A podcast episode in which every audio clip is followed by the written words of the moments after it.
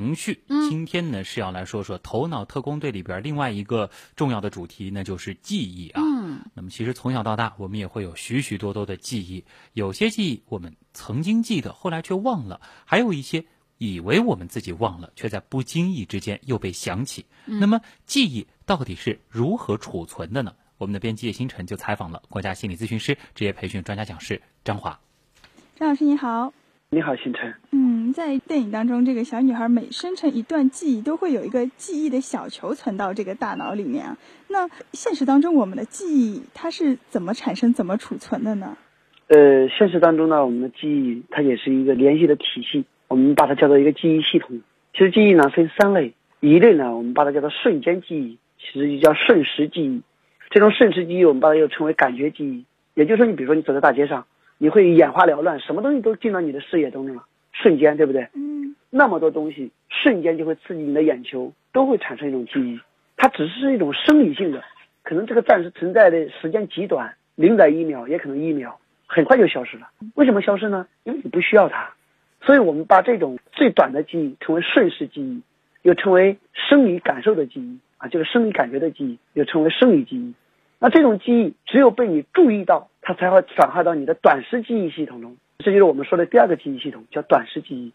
你比如说，你看眼花缭乱，看到很多你都没注意到吧？哎，但是你现在你身体不舒服，有个药店你就特别注意。嗯，这个时候你特别想吃饭，看到那么多东西，你都没有去把它转化到短时记忆里，而餐馆你转化到短时记忆里了。所以第二个部分叫短时记忆，而这个记忆也比较短，嗯，大概呢一分钟以内左右。那短时记忆的东西，你只有经过重复，不断的重复，它才会转化到你的长时记忆系统中。也就是说，只要超过一分钟以上的记忆，都叫长时记忆系统。所以我综合一下，也就是说，瞬间的映入眼帘的东西，我们把它称为瞬时记忆。那然后被你留意到了，被你注意到了，就会转化到短时记忆。而经过重复，你看小孩子背课本，背那个单词，说窗户 window w i n d o w，窗户 window w i n d o w，就不断的重复，不断的重复，它经过复述重复，它就进到了长时记忆系统中。那长时记忆能够记多久？长时记忆它是指一分钟以上的记忆，你只要是一分钟以上，嗯，有的呢会被记下来，有的呢就会产生另外一个东西，就会被遗忘。所以我们的大脑记忆啊，还有一个功能叫遗忘功能，就是说你的大脑慢慢的它会有一个过滤，就像我们的暂时缓冲区一样，它在你睡眠和放松的时候，比如说你大脑放空平静的时候，和在睡眠休息的时候，你的大脑就开始进行一个工作，就开始清除你的这个缓存，把一些没必要的、对你没有意义的，或者对你有负面作用的扔进垃圾场。所以遗忘呢，每时每刻都会发生。比如说最早的瞬时记忆的时候，你看大部分东西都被遗忘了，对不对？嗯，那很多东西呢，你背来背去没背会，你背一个电话号码，当时你用了，用好之后，你觉得暂时我不需要它了，它又被清除掉了，遗忘了。即便你背了一个很好的东西，长时记忆里背一个公式，背我们以前背这个元素周期表，哎，结果你发现现在你不做这一行了，你又忘掉了。我大脑内部它有一个网状的点，像一个网一样，你知道我们一张网不是有很多的节点吗？对不对？嗯，那我们记忆的每个知识，就像一张网的节点一样存储在你大脑里。为什么说是网呢？因为这个东西啊存在里面，它并不是独立相处的，它是和相互联系的。比如说，你收到一个词，说到一个钱，你想到什么？有些人想到钱的时候想到想挣更多的钱，有人想到钱想到一条人命，有人想到钱想到一种快乐。那为什么呢？因为钱这个字可能在这个网当中，每个人的经验不同，所以它周边的这个连接的其他的点不一样，它就是以这样的方式在大脑当中形成存储，形成记忆。这个网点呢，它有不同的类型，就这种记忆啊有不同的类型，有的类型呢是以情景为类型的记忆，比如你一想就想起的是过去的某个场景，你领奖的时候大家现场是什么样一种布局，什么样一种场景，对不对？你结婚的时候，你婚礼上是什么样一种场景？你恋爱的时候，你是在什么样一个花园里，是什么样一种场景？那有的人呢想到的是当时那种幸福感、这种情绪的为主导的记忆，那还有呢是以动作为主导的记忆。你想起的是某一个动作，比如说小的时候爸爸打你，手指指着你这种动作，或者说我们开车一种操作的一种动作技能，或者我们练舞蹈的某种动作。那有的呢是以逻辑、以语言为主导的记忆，啊，就是一个一个的文字，啊，所以你比方说啊，你开车，你会不会背一段话？每一次开车背一段话，一个程序一样，开车第一步干嘛，第二步干嘛？其实你脑子里虽然是有这些语言的，但是你的记忆并不是以语言为主的记忆，嗯是以什么为主的记忆呢？是以动作为主的记忆。嗯所以呢，我们记忆呢分很多类型：情绪的记忆、形象的记忆、场景的记忆、动作为主的记忆，等等等等。是每一个人会有一套比较适合自己，还是说遇到不同的情况，我们用不同的记忆方式？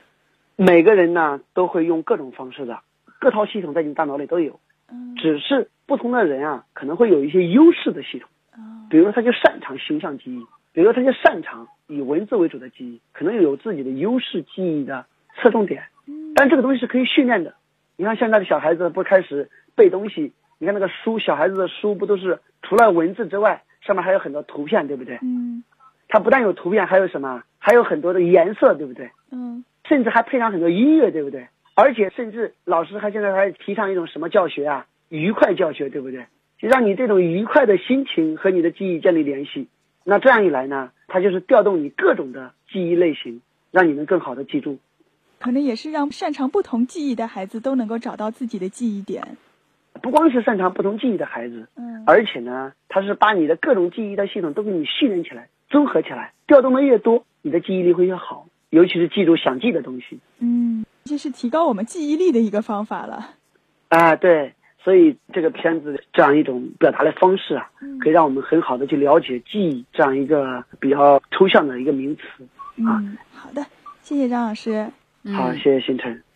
好，我们刚才聊了很多关于记忆的东西，很多人呢大概都有过这样的体验，就是到了一个新的地方，却觉得似乎曾经来过，或者呢突然觉得某件事情曾经在这里发生过，但是似乎又没有这回事儿。难道是我们的记忆出了问题吗？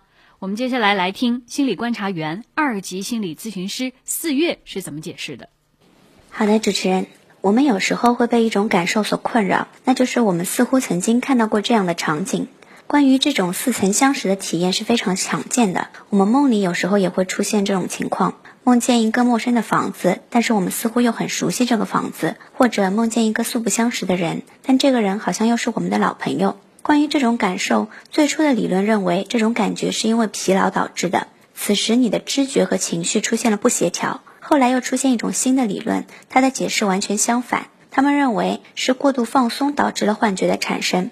然后在弗洛伊德出现之后，被压抑的记忆的重现就成了一种新的解释。但是现在的心理学家提出，似曾相识不一定发生在深层次潜意识的矛盾冲突的基础之上。一般健康的大脑都会出现这种感觉。所以现在人们最偏好的解释是，这可能与细微的脑功能障碍有关。这种解释指出，记忆和熟悉感来自我们大脑中特定的脑区，虽然它们在通常的情况下是相互关联的，但是有时候也会出现异常。还有心理学家指出，似曾相识的感觉的出现，可能是因为人们接受了太多的信息，而没有注意到信息的来源。